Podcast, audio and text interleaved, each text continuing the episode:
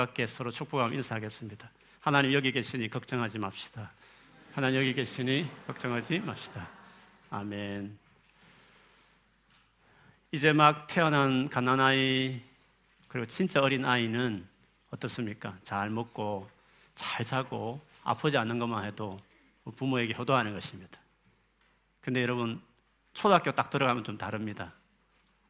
학교 숙제도 잘 해야 되고 또 수학도 잘 해야 되고 또 피아노 연습도 잘 해야 아, 부모에게 좀 칭찬받는 아이가 될 수 있습니다. 나이가 들수록 더 책임감들이 이제 많아지게 되는 것입니다.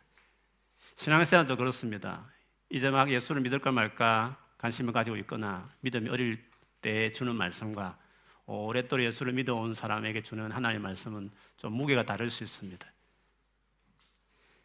하나님이 세상을 이처럼 사랑하사 독생자를 주셨으니 이는 저를 믿는 자마다 멸망하지 않고 영생을 얻게 하려 함이라 이 말씀은 니고데모에게 한 말입니다. 니고데모는 예수님에 관심이 있었고 밤에 몰래 예수님을 찾아왔습니다.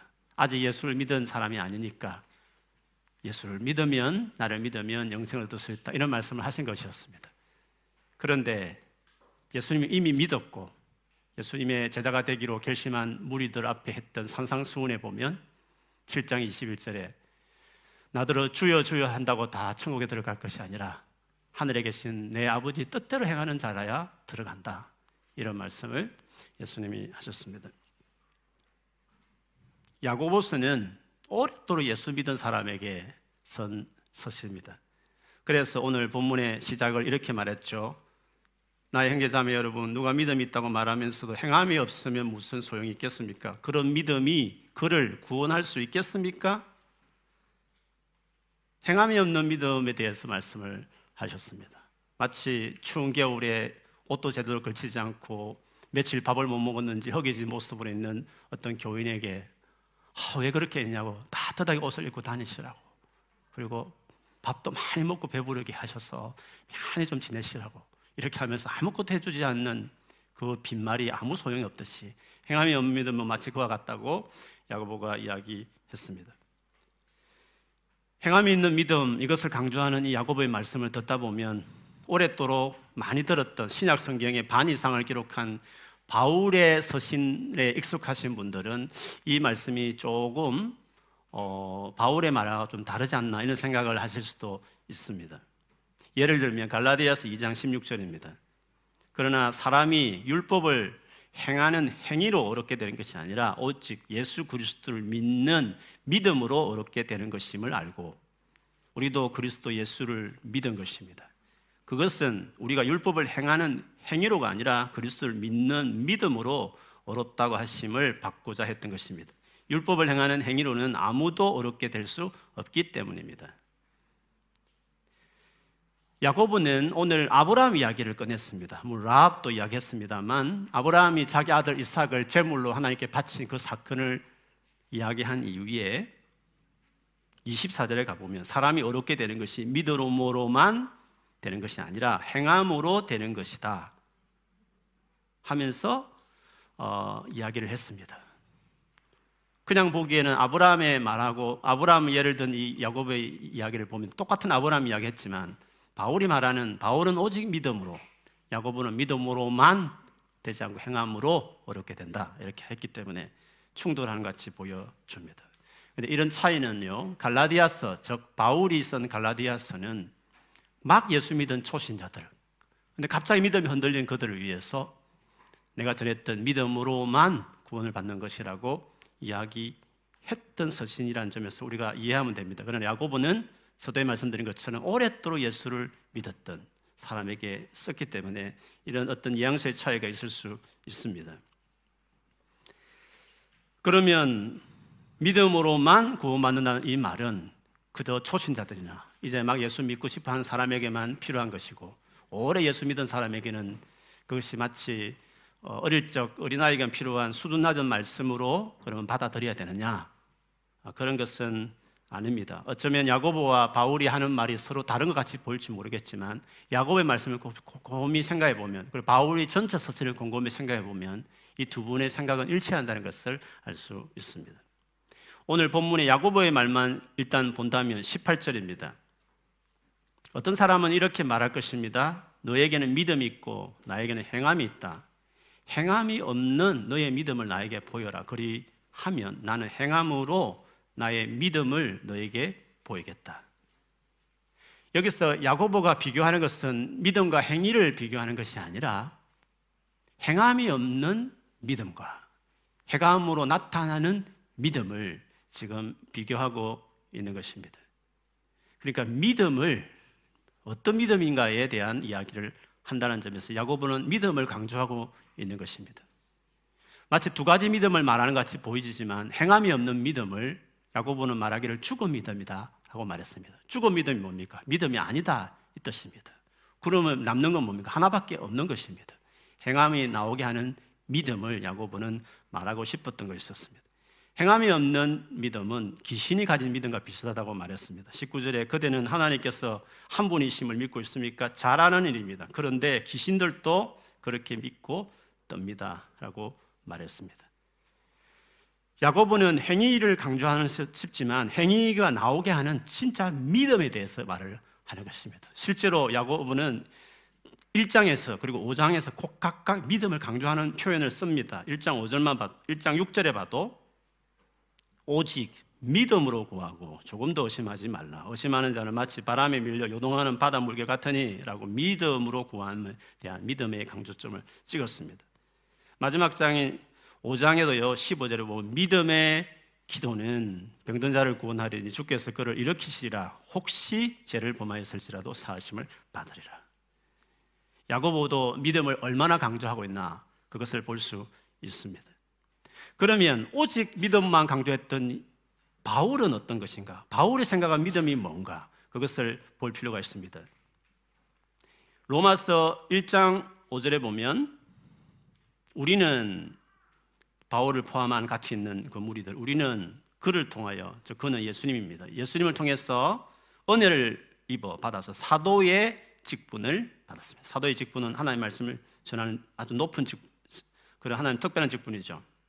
그것은 우리가 그런 직분을 받은 것은 우리가 그 이름을, 즉 예수 이름을 전하여 모든 민족이 믿고 믿고 뭡니까? 그 다음에 순종하게 하려는 것입니다. 바울이 생각한 믿음이라는 것은 순종으로 나가는 믿음이라는 것을 바울 역시도 알았던 것입니다. 예수를 전하여 모든 족속이 믿고 그리고 순종하게 하기 위해서다. 그래서 복음을 전했다고 말을 했습니다. 그래서 바울이 말하는 믿음으로 고문할 때 그 믿음은 그 안에 행함을 임신하고 있는 것입니다. 행함을 잉태하고 있는 믿음인 것을 알 수 있습니다. 그래서 참된 믿음은 이후에 행함으로 나오게 된 것입니다. 행함이란 씨앗을 품고 있는 것이다. 이렇게 말을 하는 것입니다. 그럴 수밖에 없는 것이 예수를 믿는 것이 뭔지를 생각해 보면 단번에 이야기할 수 있습니다. 예수를 믿는다는 것은 예수에 대한 인포메이션을 이해하고 동의하는 정도가 아닙니다. 그래, 예수님 하나님 아들이다. 예수 믿으면 천국 간다. 예수님이 십자 돌아가시는 이유도 우리 죄 때문에 돌아가셨다. 이게 다 아는 것입니다. 그렇게 생각한다 해서 그 자체가 믿음이 되는 건 아닙니다. 귀신도 그다 아는 것입니다. 예수님 하나님 아들이고 십자에 돌아가신 이유도 알고 예수 믿으면 천국 가는 것도 귀신들도 다 알고 있는 것입니다. 그렇다 해서 그들이 그러면 정말 구원에 있는 믿음이 있느냐? 그런 것은 아닌 것입니다. 그러면 귀신이 가진 믿음과 진짜만 우리가 믿는 믿음의 차이는 뭡니까? 우리는 그렇게 돌아가신 그렇게 오신 예수 그리스도를 내가 개인의 주님으로 모셔드리는 것입니다. 그 예수와 관계를 맺는 것입니다. 그 예수님이 내 삶 안에 영접하는 것 같은 것입니다. 그에게 순종하고 그를 사랑하는 관계로 맺는 것입니다. 마치 남남으로 있던 부부가, 남남으로 있던 남녀가 서로가 누군지를 알지만 결혼하는 것은 다른 것입니다. 결혼하는 것은 서로의 관계를 맺어가는 것입니다. 헌신의 관계를 맺는 것입니다. 예수를 믿는다는 것은 예수님이 누구신지 어떤 분이 아는 정도가 아닙니다. 그것이 옳다고 인정하는 정도가 아닙니다. 바로 그 예수를 내가 모셔드리고 그 예수와 부부처럼 헌신된 관계를 들어감 그것을 믿는다 이렇게 이야기하는 것입니다. 그래서 예수를 믿으면 어떻게 됩니까? 그냥 서로 데이트할 때 하고 같이 사는 것은 완전히 다른 것입니다. 그 사람의 삶을 바로 영향을 받는 것입니다. 그 집안의 식구들이 다 나의 식구가 되듯이 완전히 연합하는 특별한 관계에 들어가는 것입니다. 예수를 믿을 때 예수와 관계를 맺는 것이고 예수의 모든 것이 내 삶에 들어오는 것입니다. 예수의 생명이 내 안에 들어오는 것입니다. 더구나 예수를 믿으면 삼일체 하나님이신 성령이 우리 안에 들어오시고 영원히 떠나지 않는다고 말했습니다. 예수 믿으면 이런 놀라운 일들이 내 내면에, 내 인격 속에, 내 삶 안에 일어나는 것입니다. 그런데 변화가 없을 수 있습니까? 그런 예수와 관계를 맺었는데 부부 싱글로 있다가 결혼만 해도 엄청난 변화가 있는데 엄청난 관계에 얽히고 설킨 일이 많은데 어떻게 예수와 관계를 맺었는데 아무런 변화가 안 일어난다는 말씀입니까? 그건 있을 수 없는 것입니다. 그래서 예수를 믿는 것은 새로 태어난다, 거듭난다 이렇게 표현하는 것입니다. 그리고 새로 만들어진다, 새롭게 지어진다는 표현을 어, 쓰는 것입니다. 그러므로 예수를 믿으면 당연히 변화된다는 것을 바울은 알았습니다. 그래서 그가 에베소서 2장 8절부터 10절까지 보면 8절 9절은 우리가 믿음으로 그냥 그저 선물로 구원을 받는다고 이야기하지만 마지막 10절은 그 구원을 받으면 사람이 바뀐다. 바울은 은혜의 복음도 말하지만 오직 믿음으로 구원다 말하지만 그 믿음 그렇게 믿으면 우리 삶이 달라진다는 것을 똑같은 구절에 나란히 이렇게 설명하고 있습니다. 여러분 셀모면서 이미 나누어 쓸 구절일 수도 있습니다. 제가 다시 읽어드리겠습니다. 여러분은 믿음을 통하여 은혜로 구원을 얻었습니다. 이것은 여러분에게서 난 것이 아니요 하나님의 선물입니다. 행위에서 난 것이 아닙니다. 그러므로 아무도 자랑할 수 없습니다. 그렇죠. 우리의 구원은 선물로 받는 겁니다. 노력해서 받는 것이 아니라 행위로 받는 것이 아니라 그냥 받는 것입니다. 하나님 그저 주시는 선물인 것입니다. 그런데 어떻습니까? 받으면 어떻게 됩니까? 우리는 하나님의 작품입니다. 선한 일을 하게 하시려고 하나님께서 그리스도 예수 안에서 우리를 어떻게 했다고요? 만드셨습니다. 예수 믿으면 새로 만들어지는 변화가 시작되는 것입니다. 그래서 어떻습니까? 하나님께서 이렇게 미리 준비하신 것은 우리가 선한 일을 하며 살게 살아가게 하시려는 것입니다. 라고 말을 하는 것입니다. 디도서, 목회자 디도에게 쓴 서신에도 똑같은 이런 표현을 썼습니다. 디도서 2장 11절에서 14절입니다. 모든 사람에게 하나님의 구원의 은혜가 나타났습니다. 그렇죠? 하나님의 구원, 값없이 주는 은혜로 주는 그 구원이 나타났습니다. 그런데 그 은혜가 어떤 은혜입니까? 그 은혜는 우리를 교육하여 놀랍죠. 은혜가 임하면 우리가 교육되는 겁니다. 우리가 뭔가 달라짐이 있다는 것입니다. 그러니까 어떻게 됩니까? 경건하지 않은가 속된 정욕을 버리고 지금 이 세상에서 신중하고 어렵고 경건하게 살게 합니다. 그런 변화가 일어난다는 거예요. 은혜를 받으면 그런 변화가 일어난다는 것입니다. 그래서 우리는 복된 소망 곧 위대하신 하나님과 우리 구주 예수 그리스도 영광이 나타나기를 고대합니다. 그래서 우리를 위하여 자기 몸을 내 주셨습니다. 그것은 우리를 모든 불법에서 건져내시고 깨끗하게 하셔서 선한 일에 열심을 내는 백성으로 삼으시려는 것입니다. 라고 말했습니다. 이 말들 어디에 나옵니까? 바울의 말에 나오는 겁니다. 바울의 서술에 나오는 것입니다. 오직 믿음으로 강조하는 바울이지만 그 믿음이라는 것이 이런 삶을 새롭게 만들어내는 파워풀한 혁명적인 믿음이다. 예수를 믿는다는 것은 엄청난 변화의 시작이라는 것을 이야기하는 것입니다. 그렇게 보면 바울의 믿음으로만 하는 그것과 야고보가 행함으로 나타난 믿음 이것은 같이 가는 것입니다. 다만 야고보는 행함 믿음 이렇게 말을 해서 헷갈린 같이 보일지 모르지만 자세히 보면 야고보의 말이나 그리고 바울의 말이나 똑같습니다. 바울이 말하는 믿음 안에 행함이 포함된 행함을 만들어내는 행함으로 구원받는 건 아니지만 믿기만 하면 그 믿음이 놀라워서 행함을 만들어내는 것이라고 이야기했습니다. 야고가 믿음을 강조, 행함을 강조한 것 같지만 그러나 행함이 반드시 나오게 되는 믿음을 이야기한 것이고 야고보도 믿음을 강조했던 것이라고 이야기할 수. 그러니까 사실은 두 사도가 반대되는 말이 아니라 놀라운 믿음에 대해서 우리가 믿는 이 믿음이 놀랍다는 것을 이야기하는 것이었습니다. 그럼에도 불구하고 믿음과 행함에 대해서 구원에 대해서 아, 그래도 우리가 뭘 좀 해야지. 예수 믿는다고 하면 구원받나? 뭔가 믿고 나서 뭔가를 해야지. 이런 생각을 자꾸 하게 되는 것입니다. 믿음과 행함 사이에 논쟁이 사실 있습니다. 목회자 사이에도 있고 신학자들 간에도 있고 그러니까 성도들은 막 헷갈리게 되는 것이죠 열심히 믿을 때는 구원받은 것 같고 좀 재직거리면 구원 안 받은 것 같고 행위 따라 구원이 왔다 갔다 화장실 갈 때만 화장실 나올 때 마음이 다르듯이 자꾸 헷갈리게 되는 것입니다. 오직 믿음으로 하면 끝날 것을 뭔가 행위가 자꾸 들어가기 시작하면 내 행동 따라서 왔다 갔다 이렇게 하는 것입니다. 이 논쟁을 해결할 수 있는 길은요, 진짜 믿음이 뭔가에 대한 이해를 바로 하는 것입니다. 진짜 믿음은 야곱의 말처럼 바울의 견해처럼 진짜 믿음은 행위를 나오게 되기 때문에 진짜 믿었느냐, 진짜 믿고 있느냐, 처음부터 진짜 믿기, 믿음으로 출발했느냐가 중요한 것입니다. 진짜 믿음으로 출발하면, 진짜 믿음이 뭔지를 강조하면, 진짜 뭐 믿음이 뭔지 이해하기 시작하면 어떻습니까? 진짜 믿으면 행하면 나오니까 삶은 바뀌게 되니까 진짜 믿음은 스킵해버리고 행위를 가지고 이야기하니까 이게 헷갈리는 것입니다.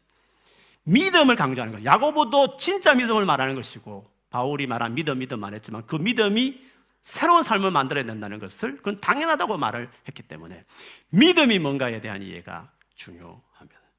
그래서 믿는다고 말하는 이 믿음이 어떤 것인가, 어떤 성격을 가지고 있는지에 대해서 좀 마지막으로 또 복음서에 나오는 이야기를 가지고 좀 나누고 싶습니다. 왜냐하면 예수께서 수많은 사람을 만났을 때 믿음이다. 라고 믿음이 무엇인지를 설명하셨기 때문에 그렇습니다. 한 분은 주님께서 한 집에서 말씀을 가르치고 오셨는데 수많은 사람이 집에 꽉 찼습니다. 도디에, 도대체 그 집 입구를 들어갈 수 없을 정도 사람이 꽉 찼습니다. 그런데 중풍 환자, 중풍병자가 친구인 그 친구를 두고 있는 네 명의 친구가 그 중풍병자 친구를 정말 예수님께 데려가서 고치고 싶었습니다. 그러니까 그냥 걸어올 수 없으니까 침대 채로 그냥 들고 와가지고 예수님 앞으로 가려고 했습니다. 근데 이미 사람들이 꽉 찼으니까 할 수가 없었습니다. 그래서 어떻게 했습니까? 그 이스라엘 집은 우리 집과 달랐어. 그것을 들고 옥상 올라가는 계단도 있었기 때문에 옥상 올라가 가지고 그리고 그 중간에선 뜯어낼 수 있습니다. 그래서 그 지붕을 뜯어 가지고 그 침상채로 내 양쪽에서 네 명이 이렇게 밧줄을 균형을 잡아서 예수님 바로 앞에다가 그 중풍병자 친구를 이렇게 내려온 것이죠. 예수님께서 그 광경을 보시면서 예수께서 그들의 믿음을 보시고 그들의 믿음을 보시고 중풍병자 환자에게 이 사람아 내 죄가 용서받았다 하고 말씀했다고 했습니다. 여러분 믿음이 뭡니까? 예수님이 이 네 명의 친구들 향해서 그게 바로 믿음이 되실 때 믿음이라는 것이 무엇인 것 같습니까? 비슷한 내용 또 있습니다. 마가복음 5장 24절에서 34절에 보면 해당장 해당장 딸을 고치기 위해서 예수님이 급히 가는 걸음이었습니다. 많은 사람들이 따랐습니다. 천천히 산책하듯이 걷는 걸음 아닙니다. 급하게 지금 죽어간다니까 숨이 걸떡걸떡하니까 빨리 가서 고치기 위해서 그 해당장 집에 있는 딸의 딸을 고치기 위해서 예수님과 함께 많은 무리들이 걸어가고 있는 그런 시점이었습니다. 그런데 그 많은 사람들 사이에 한 여인이 나타납니다. 그 여인은 혈류증이라는 즉 여자가 하혈을 계속 하는 피를 계속 쏟는 병입니다. 피를 계속 한없이 쏟으면 어떻게 되겠습니까? 그냥 온몸이 그냥 빼만 남는 것이죠. 이 여인은 돈을 쓰면서 수많은 고생을 하고 어원을 찾아갔지만 아무 효연도 없고 더 상태는 악해야 되고 재산도 다 없어지고 참 딱한 처지에 있었습니다. 그런데 예수님에 대한 소문을 들은 것입니다. 예수님이 놀라운 능력이 듣고 예수님의 놀라운 사랑에 대한 들었습니다. 그러나 이 피라는 것은 생명과 관련되어 있기 때문에 피 흘리는 병은 그 가진 사람들 남하고 접촉을 하면 안 되면 접촉하면 다른 사람도 더럽혀진다고 그렇게 율법에 기록되어 있습니다. 그래서 이 헬류증 여인은 사람을 피해 다녔을 것입니다.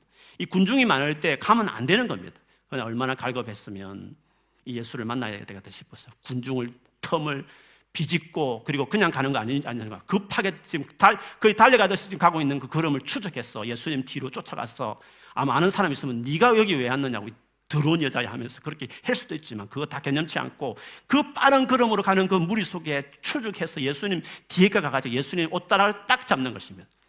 옷자락만 만져도 내가 나을 거다. 이런 믿음과 기대를 가지고 말이죠.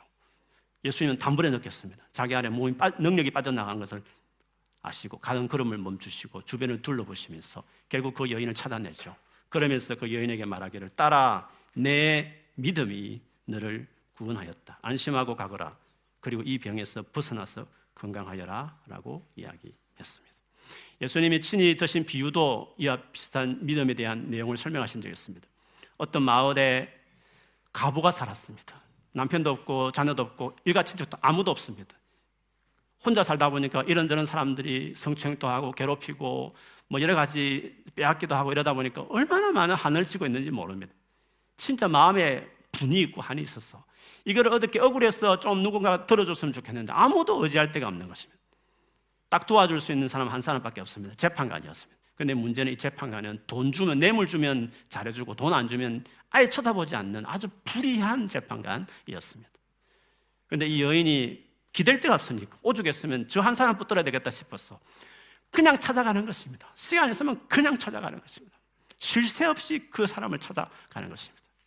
재판관이 마음이 너그러워서 아니가 불쌍해서가 아니라 너무 귀찮게 하니까 들어줘야 되겠다 하면서 들어줬다. 이런 비유를 드셨습니다. 그러면서 예수님께서 이 비유의 결론으로 이렇게 말씀하셨습니다. 내가 너희에게 이야기한다. 하나님께서 얼른 그들의 권리를 찾아줄 것이다. 그러나 인자가 올 때, 예수님 다시 재림하실 때 세상에서 믿음을 찾아볼 수 있겠느냐. 이 여인의 행동을 믿음이다. 이렇게 예수님께서 비유를 통해서 결론적으로 말씀하셨습니다. 여러분, 그럼 믿음이 뭡니까? 다시 돌아가서 진짜 믿음에 대한 서두를 제가 말을 했는데 믿음이라는 게 뭐냐 하는 것입니다.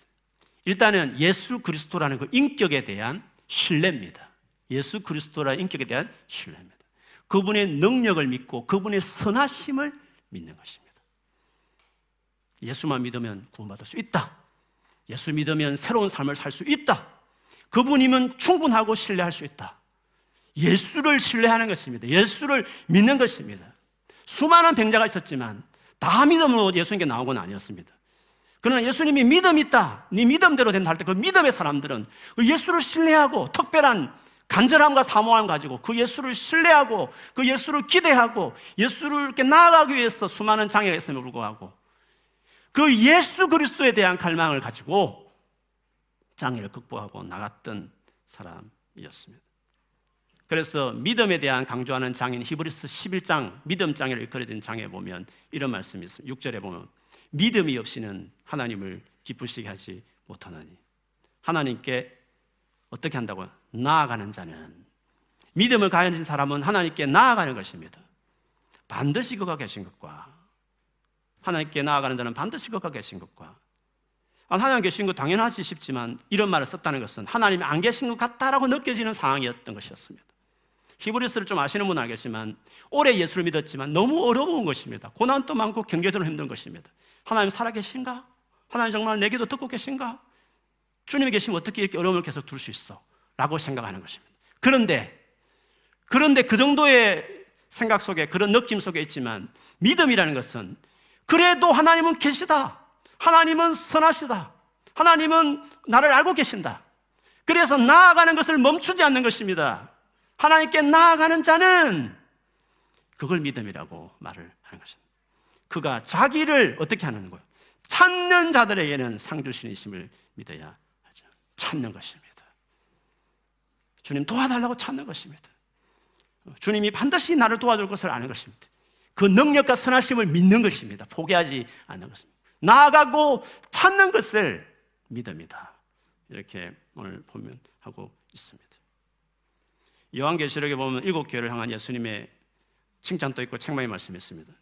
칭찬의 말씀 하나도 없는 책망만 하시는 교회가 하나 딱 있습니다. 맨 마지막에 나온 라우디가 교회였습니다. 그 교회의 문제가 뭐였습니까? 라우디에 흐르는 그 온천수가 있었습니다. 위에서 온천수가 터져서 쭉 흘러서 라우디가 오면 미지근한 물이 됩니다. 그것을 그대로 비유를 들면서 예수님 말씀에 너희 믿음이 그와 같다고 말했습니다. 처지도, 차지도 시원한 냉수도 아니고 따뜻한 물도 아니고 미지근한 먹기 딱 구역질 나는 미지근한 물처럼 너희 믿음이 미지근한 믿음이다 이렇게 말씀을 하셨습니다. 그러면서 그 교회에 주님이 하신 명령이 있었습니다. 회개해라 하고 말씀했습니다. 그리고 열심을 내라 이렇게 말씀을 하셨습니다. 그 열심이라는 게 도대체 뭡니까? 뭐 열심을 낸다는 것이 도대체 뭘 이야기하는 것이겠습니까? 그거는 나중에 보면 알지만 주님께 나아가는 것입니다. 내게 왔어, 내게 왔어, 불로 연단한 금을 사고 옷을 사고 그리고 안약을 사라 내게 와서 하라고 내게 오라고 말하는 걸 보면 주님께 가라고 하는 주님께 나아가는 열정을 말한 것입니다. 교회도 왔습니다. 뭐 돈이 있으니까 적당히 헌금하면서 봉사도 했습니다. 그리고 여러 가지 교회 활동도 했을 것입니다. 그런데 열정이 없는 것입니다. 교회당은 왔다 갔다 했지만 사람들은 왔다 갔다 만났지만 주님에 대한 열정이 없는 것입니다. 예수께 나아가지 않는 것입니다. 그러나 주님은 내게 오라고 말씀을 하신 것이었습니다. 그러나 그들은 주님 앞에 나갈 생각을 전혀 안 했습니다. 그러니까 주님이 오죽 했으면 그들에게 찾아오는 것입니다. 내가 문 밖에서 문을 두드리노니 누구든지 문을 열면 내가, 내가 들어가고 그와 함께 먹고 즐기겠다고 말씀하셨습니다. 주님께 찾아가지 않고 주님이 찾아올 정도로 오직에서 문을 두드리면서 네가 마음을 찍어매라 열어라 할 정도로 예수께 문을 닫고 살아가는 사람들 교회는 왔다 갔다 하지만 예수님께 관심이 없는 사람들 예전같이 간절하게 기도하지 않는 사람들 예전처럼 겸손하게 주님 앞에 엎드리지 않는 사람들 기도도 하고 말씀도 보지만 교회도 활동도 하지만 주님에 대한 열정이 없는 사람들 예수님의 간절함이 없는 사람들 힘들고 어려워도 마음이 답답하고 어려워도 주님을 간절히 찾지 않는 사람들 주님 앞에 무릎 꿇고 기도하지 않는 사람들 미증한 사람들 믿음 없다고 말하고 계시는 것입니다. 믿음이라는 것은 앞에서 말한 수많은 병자처럼 간절하게 주님을 찾는 것입니다. 간절히 열망하는 것이 믿음이라고 이야기하는 것입니다. 주께서 네가 나를 찾으면 내게 오면 불로 연단한 금을 주겠다고 말했습니다. 그 금은 불로 연단해서 나온 금이 어떤 의미입니까? 수많은 한란과 어려움이 있어도 견뎌내는 강한 믿음을 주겠다는 것입니다. 여러분 우리가 신앙생활하면서 강한 믿음을 원하지 않습니까? 그런데 강한 믿음이 어떻게 생긴다고요? 내가 다짐하면 됩니까? 믿음을 계속 다짐하면 되는 것입니까? 아닙니다. 예수께 가면 예수님께서 그 믿음을 주겠다고 말하는 것입니다. 어려움이라도 이겨낼 수 있는, 감당할 수 있는 것, 내게 능력 주시는 자 안에서 내가 감당해내는 것입니다. 예수께 가야만 연단을 이겨내는 강한 믿음을 주님께서 우리에게 주시는 것입니다. 예수께 나가는 것이 중요한 것이라고 말했습니다. 그리고 예수께 나오면 흰 옷을 주겠다고 말했습니다. 라우디기아 교회에서 금이 나왔습니다. 뿐만 아니라 라우디기아에서 염색업이 발전해서 그 도시의 주 산업이었습니다. 마치 그것을 빗대어서 너희 동네에서 생산하는 그 흰 옷 있지 않냐? 그 화려한 옷 있지 않냐? 비싼 옷이 있지 않냐? 그 옷을 주겠다고 말씀하셨습니다. 그 옷은 성경 전체를 보면 착한 행실입니다. 성도들이 마땅히 보여줘야 될 바른 행실을 이야기하는 것입니다. 근데 그 바른 행실이 어떻게 이루어진다고요? 내죄안 지어야지. 엄난 사이도 안 봐야지. 바른 말 해야지. 내 마음을 다잡아야지. 노력한다고, 결심한다고, 의지를 다진다고 바뀌는 게 아닌 것입니다. 예수께 가야 흰 옷을 주시는 것입니다. 우리 인생이 바뀌는 것은, 성품이 바뀌는 것은, 행실이 바뀌는 것은 예수께 나가야만 바뀌게 되는 것입니다. 수없이 다짐해 주십시오. 크리스찬답게 살아봐야지. 다짐한다고 됩니까? 안 되는 것입니다. 예수를 찾지 않으면, 갈망하지 않으면 안 되는 것입니다. 내게 와야 내가 옷을 주는 것이다고 이야기하는 것입니다. 마지막은 뭡니까? 안약을 주겠다고 말씀했습니다. 그것도 라우디기아에 나오는 주 산업이었습니다. 안약을 팔아서 그 도시가 부강을 누렸습니다. 안약이 뭡니까? 눈을 밝게 한다는 게 뭐겠습니까? 하나님 뜻이 무엇인지, 내가 어떻게 사는 게 많은 건지, 하나님의 비전이 무엇인지, 무엇이 없고 끄는지, 내가 앞으로 어떻게 살아야 될지, 지금 내가 어떻게 결정해야 될지. 우리가 하나님 인도하심을 주의 길을 간절히 원할 때 있지 않습니까? 근데 그것이 어떻게 가능하다고요? 예수께 가야만. 그러므로 믿음이라는 것은 예수란 인격에 꽂혀 있는 것입니다. 종교적인 왕성 활동이 중요한 것이 아니라 예수란 인격을 사모하는 것입니다. 그분을 갈망하는 것이 믿음이라고 이야기하는 것입니다. 그렇게 본다면 교회 생활 오래 했다고 반드시 믿음이 좋은 건 아닙니다. 오히려 교회 생활 오래 하다 보면 타석해졌고 말씀을 봐도 대충 보고 기도해도 간절하게 무릎 꿇고 기도하는 사람이 들어 누워서 기도하기도 하기도 하고 졸듯이 기도할 수도 있고 그냥 기도 시간 지킨 것 같지만 그냥 그냥 보내버릴 수도 있고 그럴 수도 있는 것입니다. 바리새인처럼 기도할 수 있는 것입니다. 오히려 행실은 더 좋아지고 그리고 옛날보다 성경 직식도 늘어나지고 교회 활성도 익숙해졌지만 그러나 예수라는 인격을 대하는 갈망은 예전 같지 않는 것입니다. 초신자 때부터 더 못하는 것입니다. 예수에 대한 갈망이 없는 것입니다. 간절한 사모함이 없는 것입니다. 뜨겁게 기도하고 말씀 보는 것이 없는 것입니다. 믿음을 여러분 그렇게 생각이 됩니다. 믿음은 주님과의 관계성에 내가 어떤 태도를 갖느냐 그것을 믿음이라고 이야기하는 것입니다.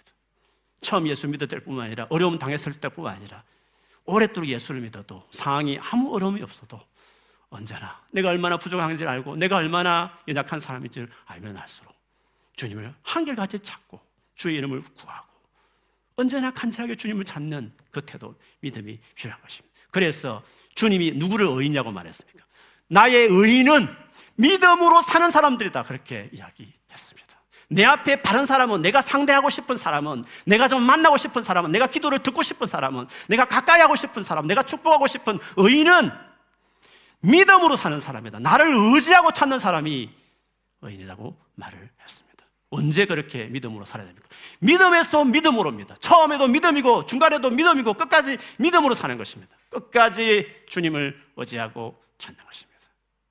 그렇게 하면 우리의 삶에 어떤 문제가 있든지 간에 어떤 장래의 문제가 있든지 간에 어떤 성품의 문제가 있든 간에 주님이 주님 앞에 나가면 주님이 도와주시게 되는 것입니다. 성령 충만해서 어려운 삶도 만들어내고 그리고 정말 앞길도 헤쳐나갈 수 있게 하고 어려운 고난 앞에서도 뛰어나갈 수 있는 강건한 믿음으로 주님이 우리를 세워주시는 것입니다.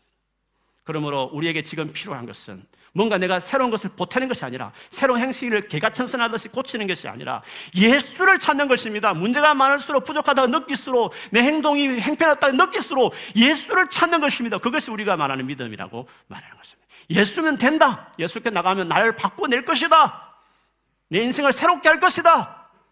헬류증 여인처럼 나가서 옷장을 만져도 내 인생 바뀔 것이다. 도무지 해결할 수 없던 꽃처럼 헬류증을 낫게 하실 것이다. 그 옷자랑을 만져도 충분하다 할 만큼 그 정도로 예수를 신뢰하고 어려운 게 있지만 끝까지 그 군중을 뚫고 지나가면서 갔을 때 만졌을 때 그래 그게 믿음이야. 그렇게 나를 찾는 게 믿음이야. 네 믿음대로 되는 것이다. 라고 말씀하신 것입니다. 여러분 돌아보십시오. 내가 믿음 있는 사람인지. 나의 기도가 예전에 비해서 어떻는지. 내가 주님을 갈망하는 마음이 어떻는지를 보시라는 것입니다. 오늘부터 새롭게 하면 되는 것입니다. 지금까지 삶이 부족해도 내가 이 시간 이후로 믿음을 갖겠습니다. 주님, 믿음을 갖겠습니다. 주님에 대한 갈망을 갖겠습니다라고 행동하기 시작하면 그 문제만 많은 라우디가 교회도 주님 완전히 고치겠다 하신 같이 우리의 삶을 새롭게 해주실 줄을 믿습니다. 믿음을 갖기 되기를 주의 이름을 축원합니다. 갈망하는 마음으로 사모하는 마음으로 겸손하게 붙드시면 여러분 마음이 어떻든지 상황이 어떻든지 간에 수많은 여러 번의 여러 가지 고민이나 필요한 것들을 그 주께서 가까이 해서 만나고 붙던 그 예수께서 여러분을 도와주실 줄을 믿습니다. 아멘.